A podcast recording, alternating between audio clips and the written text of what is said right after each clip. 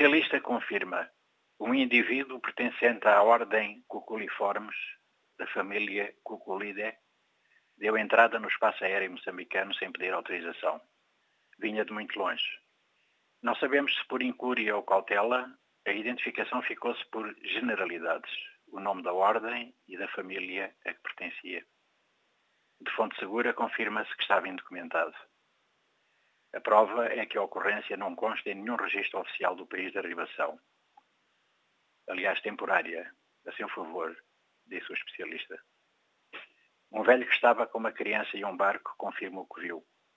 Não tinha rotores, como os helicópteros. Devia vir de muito longe, nem parecia cansado. Mas ficámos sem medo, disse. Poisou na proa, silencioso.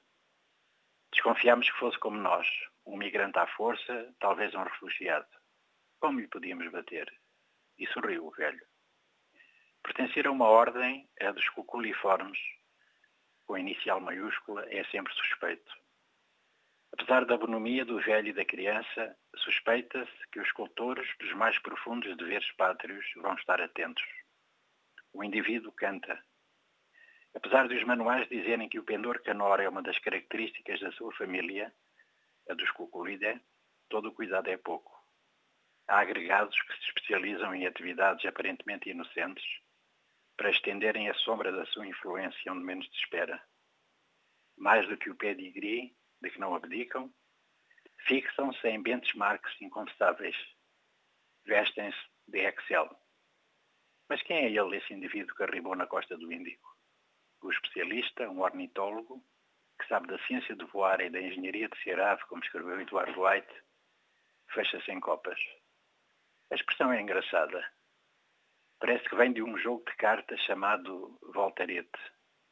Qualquer relação com a Rainha de Copas é um equívoco.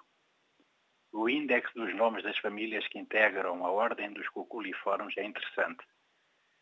Tem o Oxylophilos jacobinos, o Clamator glandarius, o Cúculos solitários, o Cúculos clamosos, o Cúculos, o Aliris, o Cúculos poliocéfalos, entre muitos outros que não meteria a criatura quieta.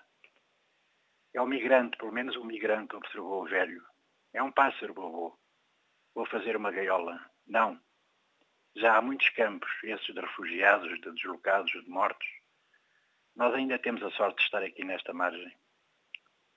E por que estaria ele silencioso ali na proa do barco, indiferente aos humanos? Veio para nos saudar, terá pensado o velho. Ele conhece todos os caminhos do ar. Foi quando se começou a ouvir um canto do tempo e por um instante tudo ficou sossegado. Sentado na margem, a criança escrevia na areia. Só o velho reparou no voo da ave.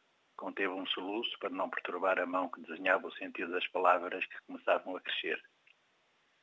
Soube que seriam altas e firmes, como o percurso da ave, agora um ponto negro reverberando a sombra luminosa sobre as águas.